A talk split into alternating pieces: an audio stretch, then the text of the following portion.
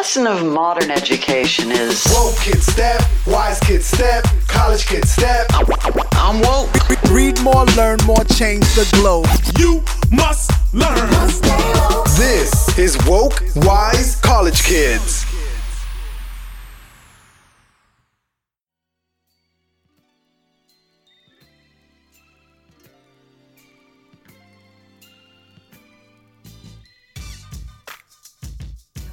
Welcome to Wokewise College Kids. I'm your host, Dr. Erin, founder of Be Preppy College Coaching. February is an awesome month. It's the month for love and Black history. So our February podcasts are dedicated to love and greatness of African Americans in higher education. I have the privilege in this episode to speak to Dr. Walter Kimbrough, whose career I have admired well before the start of mine. He wrote one of my favorite books that enlightened my path to Greek life. Black Greek 101, The Culture, Customs, and Challenges of Black Fraternities and Sororities. He has long been a respected leader in higher education. He even became a college president by the time he was 37. His non-traditional entry into presidency, his ability to relate to students, and his study of popular culture has earned him the name of the HipHopPrez. He is currently the president of Dillard University, a private, historically Black university in New Orleans, Louisiana. His research on HBCUs, fraternities, and sororities, and African-American males make him the perfect guest for our spotlight on African-Americans in higher education. I hope that this episode is a treat to you as it was to me. Happy listening.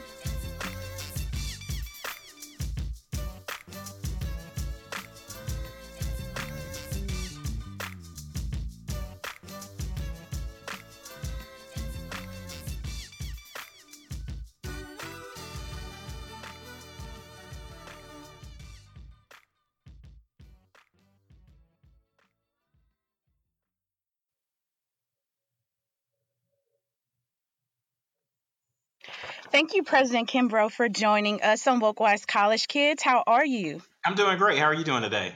I am doing well.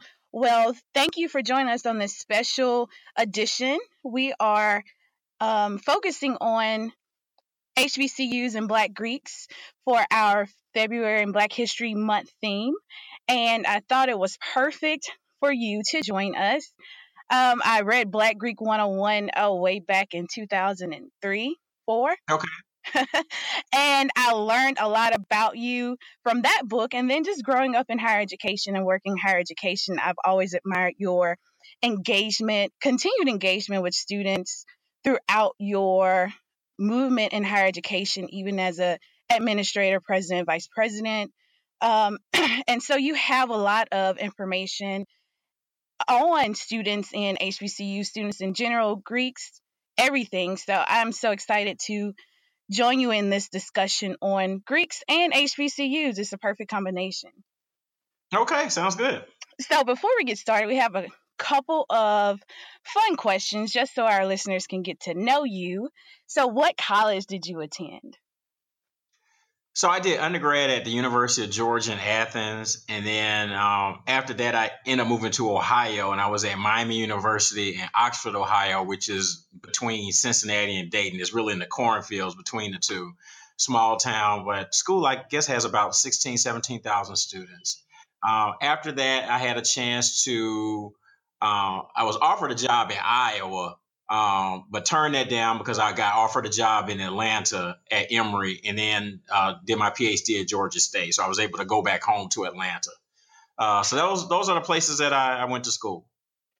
Cool. So before you were President Kimbrough, Vice President Kimbrough, what was Walter Kimbrough like as a college student? What would you classify yourself as? Of course, you were in Greek life, but outside of being the Alpha, Walter, who were you as a student? Oh, no, I was a professional alpha. I tell people that. I pledged the spring quarter of my freshman year. So pretty much all of my undergraduate experience, I was in the fraternity. So, that's, that's unique, particularly at predominantly white institutions. People, at least back then, were more able to join as a freshman. I think a lot of the national policies now really move people toward a sophomore year. And then at HBCUs is pretty unilaterally. You need to at least have sophomore hours. So it's the same. I was a professional alpha. I was very involved on campus through that. And then I had national leadership positions. So I was able to serve on our national board. I had positions in the chapter. But I was a biology major, so I spent a lot of time studying, but I was proud that I went to every party. I went on road trips. I did all the fun stuff. So I did everything. So I feel like I had a really fulfilling college career, and it wasn't just about studying. I did well academically, but if you're going to go to all the parties, that meant sometimes after the parties at 2:00 in the morning, I had to come back and study. That's just the reality. But I learned discipline enough early on to say, it's okay to have fun. I did not know you were a biology major. Now I have a little bit more respect for you. I was a biology major, still trying to be a social butterfly, sorority girl, all of the above. So I do know that fight between, do I focus on organic chemistry or do I go to 2-for-1s at different places? Like it would seem like it was a party every day. In Louisiana, that's probably what it was. Right. Yeah. You can't really fight organic because organic wins. So whatever organic says, do you do? So that was always, I remember organic. That was a tough class. And at Georgia, this guy gave two exams and a final the first quarter. And in the second quarter, he gave a midterm and a final. So, it was absolutely no joke. So even if I went to all the parties, I still had to put in extra time. Yeah. In that class. Yeah. So that's just the way. So what was your favorite college memory? So one of them, I would say probably the time, and this is just in terms of the commitment, we knew that they were having probate show at FAMU. And they did all the Greeks at the same time. And the Alphas had a line of 25, but I think Deltas and AKAs had 50 apiece. And at Georgia, you never saw lines that big. You might see 20-something, one of the sororities, but you didn't really see that. So we decided 3 p.m, we're going to drive to Tallahassee, which is about 5 hours away, and go to the probate show. So we went to the probate show. We hung out at the house. We went to some parties, and we're all right, let's go back. And we drove back that night. So it's 7:00 in the morning, and we're rolling back in town. So that was just a lot of fun. To me, that's what college is. It's you make those spur of the moment decisions. It's Friday, classes were pretty much over. Let's just go on, cut out, go down there and come back Saturday and, come back that night. And that's exactly what we did. So that was, I'll finally remember that. Yeah, I tell students it was just all a lot the times that it's not about me. All the time. You never remember the exams. You're never going to remember a class. You might remember a horrible teacher. You're never going to remember a class. But you always remember those times outside of class. Right. Now, I do remember, I did have a poultry science class, the one that I remember the most, and that's when the professor showed us the 3 places that you can take blood from a chicken. You can take it from his wing, from his leg, and from his heart. And so in class, he stuck a needle in the heart of the chicken and didn't kill it. I'll never forget that because I was this is crazy. So I was all into that. So we had a college of agriculture. So I got to do poultry science classes, dairy science classes. So I do have some fun class memories, but those are interactive. It's not sitting in class taking notes. It's we're going to dissect this chicken. You have to break the chicken's neck to kill it. So, I actually killed a chicken in class and dissected the chicken that I killed. I'll always remember that. But it was, I think the major was sort of structured in a way that it was experiential that caused me to have those memories. But I can see that right now, it was yesterday. Oh, yeah. I think my major biology classes were better than the intro course. But yeah, I think if you can have a combination of good academic experience and good social experiences, then you maximize your college life. So many students don't have those combinations, and I feel they missed out. And that's really what this podcast is about, to help students maximize their dollars, because they're paying for this experience. You just have to get the most out of it. So we're going to head into our main discussion. So what kind of motivated you to pursue Greek life in undergrad? Was there a mentor in your life? Or your legacy? Were you first generation, just kind of looking for family? What was one of your motivations for pursuing Greek life? Well, just in terms of being involved as a student, I was very involved in high school. I was student body president. I was president of several organizations. I was very involved in church. And so through a lot of those places, you know, through church and through high school, you saw these people who influenced you who are members of these organizations. My parents didn't talk a lot about it, but my dad is an Alpha, my mom's a Delta. So it wasn't like something that was just always in my face from that perspective, but you knew about it. And I think I probably saw it more through my high school teachers and then different leaders in the church. So that's where I was probably the most exposed to it. When I went to college, though, I was open-minded, and my dad was like, look, you're not going to try to play as a fraternity. That's, you know, you got to do well academically. He said, but if you choose one, you better pick the right one or you're going to be a work study student. So, you know, that was sort of like, wait, now you're not. So I really went with a more open mind because I was like, I'm not going to let him tell me what I'm going to do. So I went to a couple of interest meetings, but there were several members of the Alpha chapter that I had known previously that I didn't realize they went to Georgia. So that was influencing me. And then I think, you know, there were some of the key orientation leaders. The first Black drum major at the University of Georgia was in the chapter. So when you start adding those things up, for me, that was attractive because these were people in leadership positions. And as someone who was always in leadership, that was naturally attractive to me. So I think that's what gravitated me toward the fraternity more so than, you know, having the you know, experience at home. I think that was just the icing on the cake because then your dad comes to initiate you. And that's how I knew we were going over that day because we didn't have any clue. But then I heard his voice and I was telling my line brothers like, oh, this is it, you know, because he had to come from Atlanta to Athens. So, you know, I knew it wasn't just some foolishness. You knew it was like, this was the day. So that's sort of how it happened. But like I said, it's, you know, I still hear, you know, students today. One of my students talked about, you know, she just became an AKA and she said it was, you know, but her mom's a Delta. And I was like, well, how did that happen? She said, like, one of my favorite, you know, elementary school teachers was an AKA and we saw it, you know, in the classroom and we would sit there and draw the little ivies. And so a lot of times, particularly in our communities, the influence of teachers on young people is even more important than just what we learn in the class, but just in terms of role modeling, leadership and involvement. And I think that's probably one of the, and I'm probably going a little bit off track, but in terms of us needing to really have more Black people interested in teaching, because it really has informed a generation or generations of Black people in terms of how we get involved in college and what leadership looks like. So it's more than just the subject matter, but, you know, they were role models for community and civic engagement too. And I don't hear people talk about teachers in that regard. But, no, I totally agree. I think I'm from a small town in Tangipahoa Parish, and Southeastern is the only school, regional university in the area.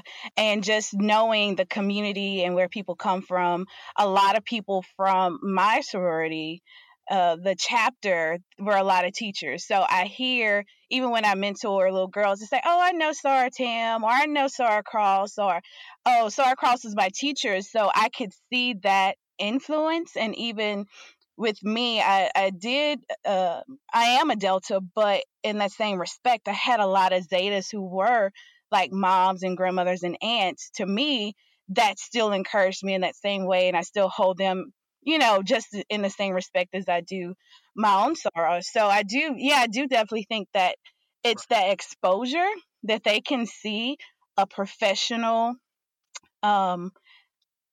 African-American role model working and loving college life, presenting a fun light, and being authentic to who they are, whatever job that they have, which is why I do think that, you know, that teacher education aspect, has a profound effect on how our students grow up to see college life and see themselves being a college student.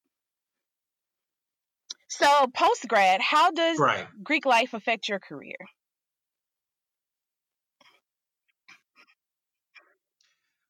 So, I mean, for me, so it's a little different. I mean, so part of my career was working directly in Greek life. So I was coordinator of Greek life at Emory. I was director of student, or I was assistant director at Georgia State. I didn't have as much to do with Greeks there because I was doing orientation and general leadership programs. But then at Old Dominion, I was director of student activities, and at Albany State, I was vice president for student affairs. And so all of those areas had Greek life reporting directly to me. So that was a lot of my engagement was from that perspective. And then along the way, I've been doing the research. And so the other way I started to get involved was presenting the research, working with chapters and campuses all across the country. And then unfortunately, you know, when things started happening that were bad, I got involved as an expert witness. So my relationship is really complicated because it's been as a campus advisor, it's been as a consultant, it's been as an expert witness. And within my own fraternity, most of my involvement really is at a regional or national level, because just based on my day-to-day work that I have to do, it's very difficult to be, you know, active in, you know, my local graduate chapter. I always pay my dues, so that's important to me. So it's like I'm going to be financial every year, and then special events I try to go to. But if the general president or a regional vice president asks me to do something, you know, I drop everything and I do it. So that's the way that I sort of give back, to be able to provide the expertise I'm learning in these other areas and share that with the fraternity. So that's the role that I play. And it just depends. I mean, when I was in Arkansas, we had an active Big Brothers and Big Sisters organization. We don't have it in Southeast Louisiana anymore, but one of our national programs for Alpha Phi Alpha is Big Brothers, Big Sisters. So I was a big brother in Arkansas, even as a college president. And so that was good. So that was a way that I could at least do one of our national programs, even if I'm not going to a regular chapter meeting. I was still engaged in that. So switching gears a little bit, you talked about your undergrad Greek life experience. And I think this question is a little bit self-serving for me, because I want to kind of pick your brain. And being involved in student life and being involved in administration and understanding the trends in higher ed, it's always a discussion on liabilities of Greeks. And I know the profound effect it had on me in undergrad. And I know the numbers as far as retention and graduation and GPA, how, you know, closely tied being involved in Greek life is to college success.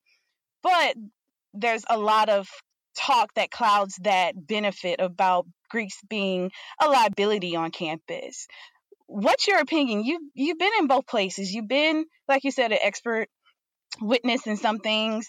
You're in administration, higher level now. So you have to think, I know you have to think a little bit differently than you would, you know, being in leadership in Alpha and then being that role in Greek life. What's your opinion on this matter and your dual perspective of it? And part two, what do you tell students, especially those who may be listening, Greeks who are listening, in order to improve our reputation on various campuses? Well, I mean, it is a liability. It's not like just some regular student organization. It's not like a chess club or a science fiction club. There's a lot of liability, and the liability is based on hundreds of years of bad behavior by members of all of our organizations collectively. You're talking about student organizations that at least every year has someone dying in connection with those groups. And so that's just going to be problematic, and it's going to be more problematic. It has been, particularly since the 80s, when people started more aggressively filing lawsuits and actually winning lawsuits. So, I mean, those are the challenges. I mean, it doesn't discourage people from joining. People know those risks, even to the point where they're willing to engage in behavior that is not safe because they view what I call the social capital that they get from joining is worth that risk. But no, I mean, they're risky, and it's, you know, and I think part of the problem that I've seen over the years, and I think people try to make false comparisons when they say, well, you know, the founders were going through this period of time where you had, you know, Delta's Founders Day a couple years ago, AKAs yesterday, Zetas today, that people will say, well, they were college students just like us. And I was like, that's not true, because Black students who were in college, before 1920, you know, before 1925, I mean, you really talk about the town in 10th. the masses were not going. I mean, you have many more opportunities for college enrollment, and you only had a certain number of institutions where we would even have chapters. It was limited to a certain kind of institution, which is why, you know, most of the groups were founded at a place like Howard, because W.E.B. Du Bois said, you know, Howard is one of the elite Negro institutions. We didn't really get a lot of chapters in the South until after the 1940s, when those schools became accredited. So, you know, I tell people there are chapters in places right now that Du Bois never would have said we would have had chapters. And people don't like to hear that, but it's true. And the other part is you got people who are in these organizations now who in the 1920s would not have even been in college, let alone be able to join one of these groups, because they weren't viewed as the best of the Negro youth on those campuses. And so we become more egalitarian, and we've allowed lots of people to join, which I think is okay. But when people are bringing in a different mentality and not really upholding the values of the organization, you've got this culture clash. So you got people that come in with a different kind of mindset, where for some of them, joining a fraternity or sorority is the greatest accomplishment they've had in their life. Mm-hmm. And that's a problem, because it wasn't set up to be that way. You should come in already having some kind of accomplishment. And if this is your first major accomplishment, then you've been granted a level of power and prestige and visibility that the average student will never, ever have. Depending upon the campus, the Greeks might be more important than the athletes, okay? Unless you're at a Division I institution, the Greeks are the superstars. What other student, you know, gets to perform in front of thousands of people and have people calling and cheering their name besides an athlete? It's the Greeks. And people recognize that, and they want that, particularly in this climate where, you know, it's social media driven and people are wanting likes and favorites and all of that. So it's a magnet for people, even for people who have low self-esteem. This is a way to put an international brand on someone who may not have accomplished anything. And now you've given that person some power over some new people coming in. It's a recipe for disaster. And that's the hard fact that we don't want to deal with. But there are still people who are joining these organizations today that have no business joining. And they are the problem, because they're going to be the ones that when someone, you know, does intake and have a quote unquote line, these are the people that are going to lose their mind.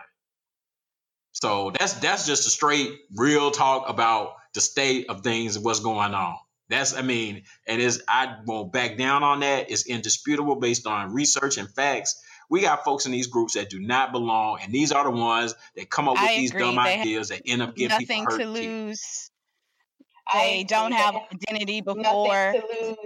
They are Aaron, the Delta, or Walter, the Alpha. They don't have any kind of they don't have any kind of grounding. And that was one of my first, I can't remember if it was just her speaking as a mentor, or it was one of our first conversations online, but it was the conversation of the sisterhood is not a rock. You know, you can't put all your pressure on the sisterhood. It is a safety net, and you have to be a part of that net for somebody else. You can't, This can't be your only focus. We need people outside bringing more things in to make us stronger. So I definitely do believe that was my belief when I had an opportunity to bring in young ladies into the sorority, and I wanted those ladies who had an identity and led in different places across campus, because I knew we needed that in our chapter. But I do agree, it's goes back to the whole intake process and how you pick and what standards you have.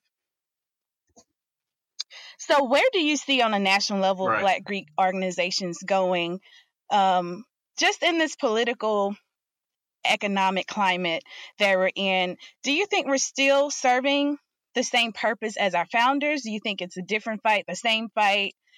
What do you think about how we are operating in general as Black Greek organizations? You know, I think that we're trying to figure out sort of what's our role. I don't think we are as engaged civically as we have been, even though I see some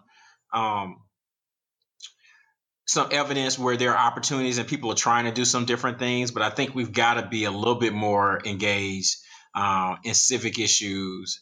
You know, as I tell people, there is a picture in the Kappa Alpha Psi history book of President Calvin Coolidge at the White House with several members of the fraternity. The only time that we've seen anything like that was Delta Sigma Theta members with Barack Obama, you know, maybe like second to the last year, because one of the people in the picture, past national president, Cynthia Butler McIntyre, is a graduate of Dillard University. And I think Alexis Herman is in the picture. That's a rare, but it was, you know, we went 60 plus years before we saw another image like that, where a sitting president would even have audience with one of our groups. Now, you know, Kamala Harris potentially could change the game, which I think, you know, when she announces, I'm not an if person on that one. When she announces, she's going to galvanize Black Greeks and HBCUs like we've never seen before. So we all have a big stake in that. And so you're going to see a block that will be engaged like never before because of her.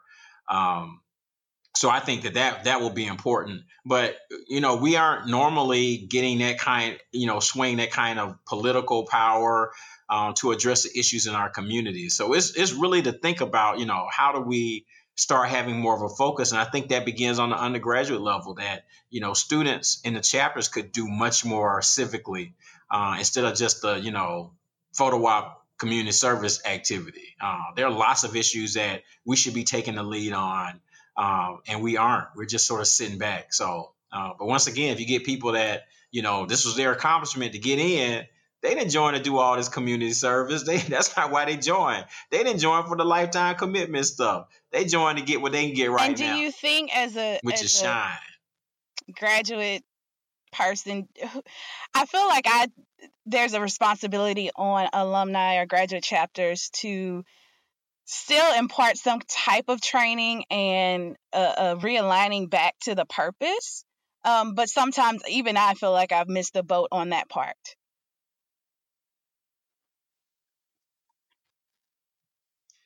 Yeah, I mean, but, you know, you got to think about when I do events with graduate chapters, you know, there is definitely an age, not gap, but chasm.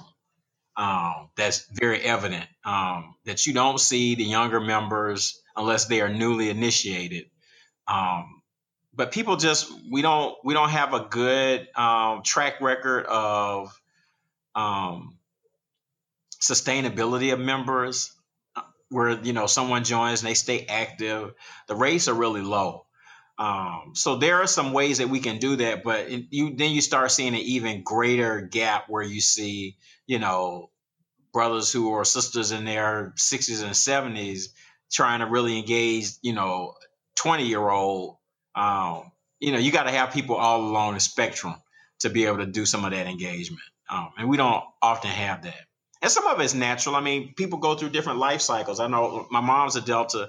She got really active in Delta after we finished high school. I mean, because she, you know, being a mom and doing this. So I understand that. So, you know, particularly for women, I think that if they're the primary caregiver, and men should do more, of course. But, you know, I just saw it in her. I mean, now she's been like chaplain for her chapter and she's doing all the stuff with membership intake. So, I mean, but there was a period of time when she couldn't because her job, she's traveling a lot, but now she's retired. You know, her children are grown. She can do Delta stuff. She got time to do that, and it's a way for her. So it provides, I think, a good outlet for, you know, people who are near or over retirement age to really be involved in the community, because they really have the time to dig deep and do this work. So I think it's a great outlet for folks in that stage of their life. So I think that's a good thing that we do. But then how do we find ways to engage people who are still in that? I'm raising the kids. I'm still trying to make this money. How do we do something creatively for them so that they can be engaged where it works for them? Knowing that later on, you know, so I think it goes in cycles. You know, undergrad, you can live like me. You can live, breathe, and eat fraternity sorority 24/7. You start getting a job, your priorities change. Then you start a family, and they change even more. So then you got to wait till you get these folks. I have a 12-year-old and a 10-year-old. When I can get them out the house and out the state and far, far away, then I can do some other stuff. But, you know, right now it's like, you know, got to go pick up son from piano today, take him to basketball. We got a chapter meeting tonight. I'm not going to. I need to be at basketball with my son. That's the priority. That's my job. So those are the kinds of things we have to look at creatively. How do we engage people depending upon where they are in their life cycle? And that's what that takes creativity. I am honestly just re-emerging myself in a sorority, because we are chartering a local chapter in my hometown. It'll be seated in my hometown in Ameet, Louisiana. And it's been a breath of fresh air, but I don't think I would have been able to do it had not, of course, I've been away and I came back recently, but in my free time of not being a full-time employee right now, I would not have been able to do that. So I am grateful for this opportunity to be involved in a monumental thing like that. But otherwise, I think I would have had to pay my dues and support from afar, the effort. But yeah, I do think we don't talk about that a lot. I felt a lot of guilt, especially from our charter members, from my local chapter. Anytime, they have been financial from day one and held to that. And I've always admired them for that, but still felt a little tinge of guilt because they were able to sustain it all of these years. So yeah, I definitely do think that is a conversation that needs to take place. But yeah, I don't have any ideas other than just to do your best at it. But I do see that trend of more seasoned sorors and frat are able to run grad chapters and do the things that need to be done. So we have a few moments. I want to switch gears and talk about HBCUs for a little bit. Our educational backgrounds were the same. I attended PWI for my undergrad, but I actually did my master's and PhD at Southern University. So I felt that was the best decision I could have made. I felt so well-rounded, and I'm grateful for the opportunity to have studied at an HBCU. I like to say my big girl role started at an HBCU professionally. So I do have a great love for the types of institutions and the unique educational opportunities that they provide. I also coach students, and I always try to make sure that at the very minimum, they consider an HBCU. So as president of Dillard University, why should students of any race consider HBCU? Why should one or two be on their list of institutions to consider starting their college career?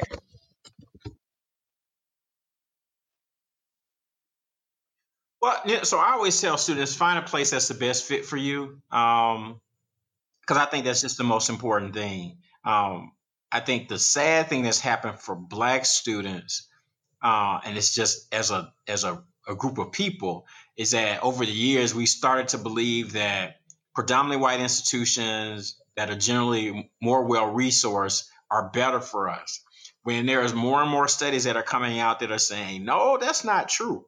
And people are getting lost in the system. And so that really concerns me. So one of the studies I cite a lot is that there are fewer Black men in medical school in 2014 than there were in 1978.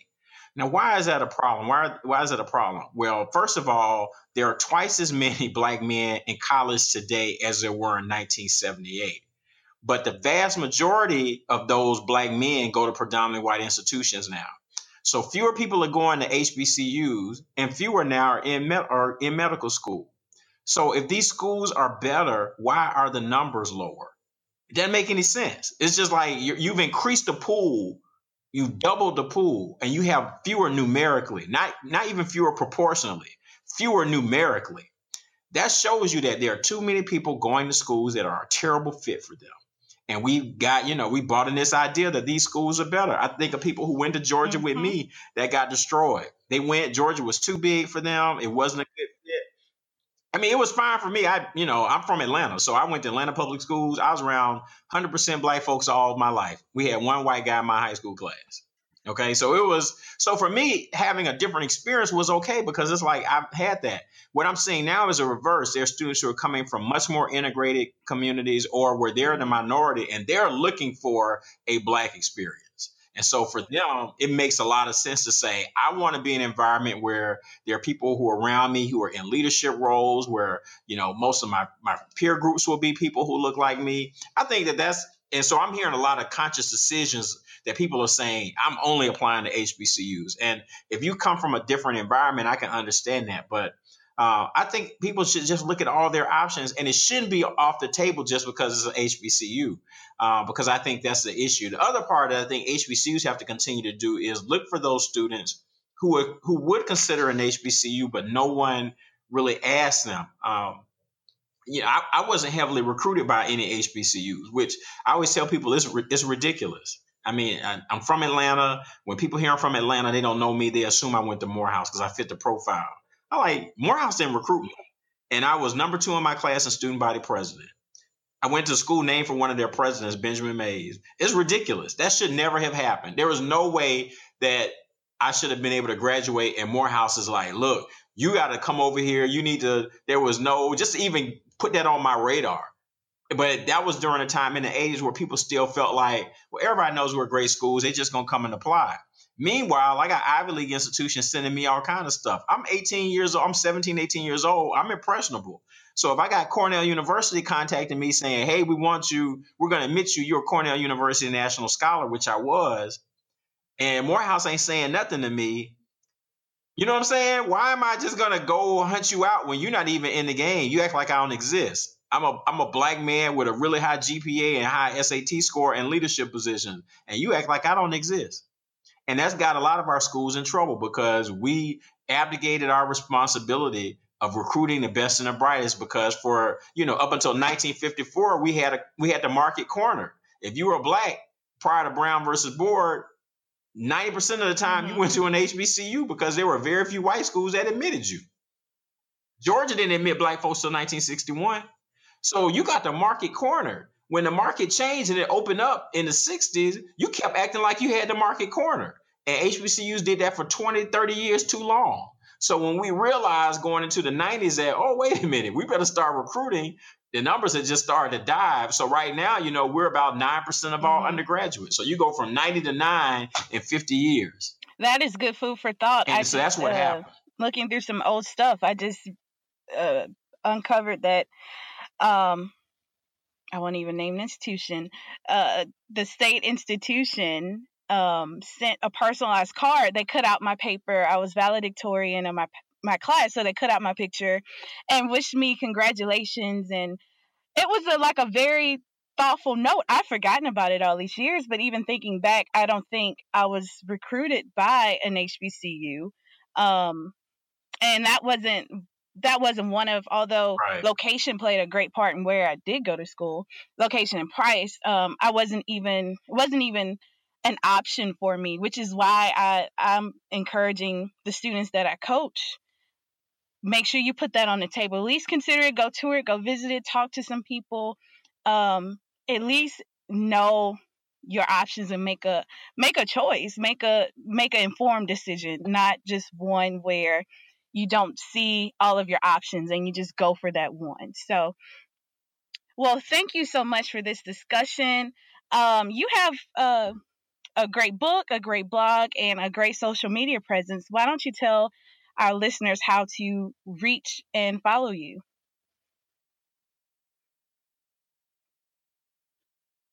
So most of my platforms are just at HipHopPrez with a Z, Twitter and Instagram. Facebook is just my name as well as LinkedIn, Walter M. Kimbrough. And then my blog on Medium, you can either find it using my name or at HipHopPrez. So if you're an undergraduate student or a senior thinking about going to higher education, he's definitely one person you should follow and read his blogs and his book. If you are thinking about Greek, and if you are Greek, still read the book. It gives you great historical references and understanding, and you'll have a great fondness for all of the Divine Nine Greeks. And one last thing, please tell us any great things about Dillard University to those students who are listening, who may not have made their decision for this year or next. All right. Well, this has been an interesting time. We're in our 150th anniversary this year. Dillard is just a very resilient institution in New Orleans, always highly ranked, Washington Monthly, as well as U.S. News, signature academic programs in physics, the second leading producer of blacks with physics degrees in the country, as well as film. New Orleans is Hollywood South, so our students get really hands-on experiences in the film industry with major movies that are filmed here every year. We launched a Ray Charles program in African-American material science. People really interested in understanding food from a cultural perspective. We do that here. Award-winning pre-law program, mock trial team that's nationally ranked. So we got a lot of really creative things that are happening here at Dillard from an academic perspective. And then you're in New Orleans. I mean, it's one of the greatest cities in the world. And so you really have a chance to be in a serious living learning lab if you come to New Orleans and be engaged here. So I definitely should be on everybody's list to just go check it out and see. Dillard alum, and they have nothing but great things to say, and you're going to know that they're Dillard alum because they rep nothing else. Thank you so much for your time. It's been an interesting conversation, and I hope you have a great day and a great academic year. Bye-bye. All right. Thank you. I appreciate it. All right. Bye-bye.